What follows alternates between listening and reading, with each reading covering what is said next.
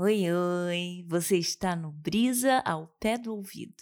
Se você não me conhece, eu sou Andressa Lameu e te convido agora a sentir essa brisa comigo. Vambora? A verdade abre portas. Mas o que é a verdade? Essa é uma pergunta que pede uma resposta ampla. Uma resposta que abrace diversas concepções. A gente pode procurar num dicionário e encontrar ali um significado para a verdade, um sentido para ela. A gente pode enveredar pelo campo da filosofia, buscar em Aristóteles, em Platão, outras visões sobre o que seria tal verdade. A gente pode recorrer aos conceitos de verdade que foram construídos por diferentes culturas. Para os gregos, aletheia significava o não oculto, o que se manifestava aos olhos do corpo e do espírito. Para os romanos, veritas era a narração dos fatos acontecidos com exatidão, com rigor. Então, essa é uma resposta em eterna construção e que ganha muito no seu entendimento quando a gente bebe dessas fontes todas e mistura esses conhecimentos. E, junto disso, se investiga também. Uma investigação pessoal usando os nossos próprios métodos. Eu estou falando isso porque eu ando nessa busca pela minha verdade. Que agora, por enquanto, eu entendo como essência. E nessa tentativa de entender o que é essa verdade para mim, o que é ser verdadeiro, de bancar isso, eu percebo o desafio que é e o quanto nós fomos condicionados a não encarar a nossa verdade, a não olhar para ela de frente. E esse condicionamento nosso inclui muitas vezes colocar máscaras sociais, seja para se esconder ou para pertencer a qualquer coisa. É uma espécie de barreira que a gente vai colocando em camadas e que impede a visão do que a gente de fato é.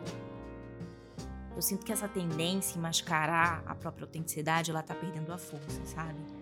Cada vez mais as pessoas estão buscando ser ao invés de aparentar. Simplesmente ser. Ser as suas próprias fragilidades, as suas sombras, a sua luminosidade, o seu lado mais bonito, o pacote todo, tudo junto e misturado. E encarnar a verdade como a complexidade do ser. E como a beleza que existe nessa complexidade. E apesar do desconforto que essa mudança pode causar de início, uma mudança de comportamento, sempre tira a gente do lugar confortável e quentinho, apesar disso, muita gente tem apostado na mudança e ultrapassado a barreira desse desconforto, se colocando em contato com a sua própria complexidade, bancando isso ali na vida, nas suas ações e escolhas. Ainda é um movimento pequeno, diante de tudo que se pode conquistar nesse campo, mas eu percebo ele acontecendo. Por aqui, eu só tenho acreditado na conexão e na construção a partir da verdade. Essa verdade pode ser mutável, ela deve ser mutável, porque vamos trabalhar com a impermanência. Aqui nesse podcast a gente só trabalha com a impermanência. Tudo é a partir dessa ideia. Tudo muda mesmo, Sempre. Então aí, minha eterna transformação em movimento. Então não é que eu encontro a minha essência, entendo de uma vez por todas o que eu sou e acabou. Tarefa cumprida. Não. Isso que eu tô chamando aqui de verdade vai se modificando. E é na autoinvestigação constante dessa essência que são desvendados os melhores caminhos a seguir. Só é possível construir pontes e conexões reais em verdade. Aí, olhando para minha geração e as anteriores também, eu tenho a impressão de que a gente se blindou muito. Por falta de interesse, por medo, ou então não queria perder tempo, Fato é que a gente não se permitiu ser plenamente autêntico. E com isso, também perdemos muito em qualidade no quesito relações e posicionamento perante a vida. Além disso, existe uma cultura que incentivou muito esse nosso comportamento, que é a cultura da alta performance, do ser imbatível, inteligente, mais adequado, bonito, sedutor, bem-sucedido.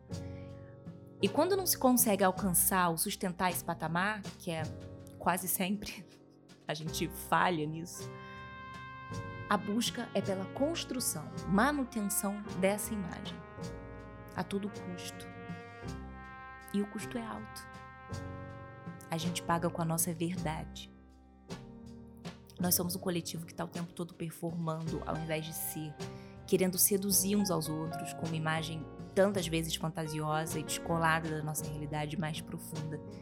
E aí perdendo a aventura que é apenas existir, sem performar nas relações, na profissão, na cama, no privado, no público. E aí tem essa lógica de vida enquadrada, de narrativa construída, editada, que a gente se enfiou, né? A partir da internet, com as redes sociais. Essa vida organizada em feeds, ela fomenta ainda mais o performar incessante. E é triste, porque ao vestir essas máscaras sociais, a gente se afasta da nossa real abundância e prosperidade. A verdade abre caminhos e ela pode ser irresistível. Todo o poder mora nela. Se a gente acreditasse mais na força do nosso eu verdadeiro, de como ele pode ser magnético, justamente por ser complexo e imperfeito, a gente iria mais longe. Um exemplo disso, eu vou citar agora uma referência muito pop, tá? Um exemplo disso é a Juliette, que é esse fenômeno recente que fazia tempo que a gente não via aqui no Brasil. Pra quem tá no Brasil e não sabe quem é a Juliette, eu acho muito difícil, ou para quem me escuta de outros lugares do mundo e não sabe de quem eu tô falando, ela é a vencedora da última edição do Big Brother Brasil. E ela não só ganhou 1,5 milhão, como saiu do reality show com uma aprovação absurda, com 20 e poucos milhões de seguidores. Hoje em dia ela já bate a marca de 30 milhões de seguidores só no Instagram. Uma menina completamente desconhecida, não era artista, longe disso. É um sucesso mercadológico. Tudo que ela toca, fala, veste, esgota nas prateleiras. Então é um poder de influência muito poderoso, assim. E tá realizando sonhos que me parece que ela nem sabia que tinha, sabe? E tem muitas coisas que podem explicar esse fenômeno que virou a Juliette. O próprio contexto do Brasil, da gente estar muito carente, carente de ídolos. E também o fato da gente estar trancado em casa também há um bom tempo. A própria jornada, para citar a Lumena aqui, mas a própria jornada da Juliette dentro do programa, né? Que no começo ela foi muito perseguida pelo grupo lá dentro. A gente, como público, tem uma tendência em acolher e se identificar também com a vítima da situação, né? E durante um bom tempo ela foi mesmo vítima de uma situação ali dentro, de perseguição, de questionamento. Vários são os fatores que a gente pode apontar aqui, mas eu acho que o mais forte deles é essa autenticidade, essa verdade. E ela dizia muito isso dentro da casa. Eu não vou me perder de quem eu sou. E mesmo nos momentos mais difíceis ali, ela sempre tentava voltar e se resgatar, voltar para o que ela era, né? Para a verdade dela. Então ela estava o tempo todo falando das suas origens, sobre a família dela, sobre as tradições da Paraíba, como uma forma mesmo de se resgatar dentro daquele caos que foi, em muitos momentos, tá ali naquela casa, né? E eu vejo a Juliette como uma personagem que abraça a sua verdade, custe o que custar. E eu sinto que essa característica dela de ser muito verdadeira é que fisgou o público, sabe? Porque a gente tem realmente uma necessidade de se conectar com o que é de verdade. E a gente também se vê espelhado no outro. A gente consegue perceber todas essas complexidades, essas nuances e se enxergar ali naquela situação, naquela pessoa. isso abriu muitas portas para Juliette, né? O fato dela ser de verdade, dela ser o que ela é, com defeitos, com chatices, o seu humor, a sua alegria, a sua doçura, as suas ideias ali sendo bancadas e sustentadas com confiança. Isso cativou todo mundo aqui fora e fez conexões que ela nem imaginava que estavam sendo feitas. A gente viu naquela mulher todo o esclarecimento e toda a confusão e toda a dúvida e toda a confiança, né? Porque ela estava sendo transparente. E não era só uma verdade de se mostrar vulnerável, porque eu acho que a gente confunde isso às vezes. O ser vulnerável é interessante, então eu vou mostrar todas as minhas fragilidades, mas não é só isso, né? A verdade, a essência é também bancar suas potencialidades, as suas forças. E nesse caminho da Juliette, no reality show, ela tinha muito medo de se perder. Então ela era boba, ela falava demais, e logo em seguida era muito engraçada, muito verdadeira, ia lá e tirava satisfação e dizia tudo o que estava sentindo, porque também é uma verdade nas relações, né? Doa a quem doer, eu quero tirar satisfação sobre isso, e eu vou explicar e vou falar a minha verdade.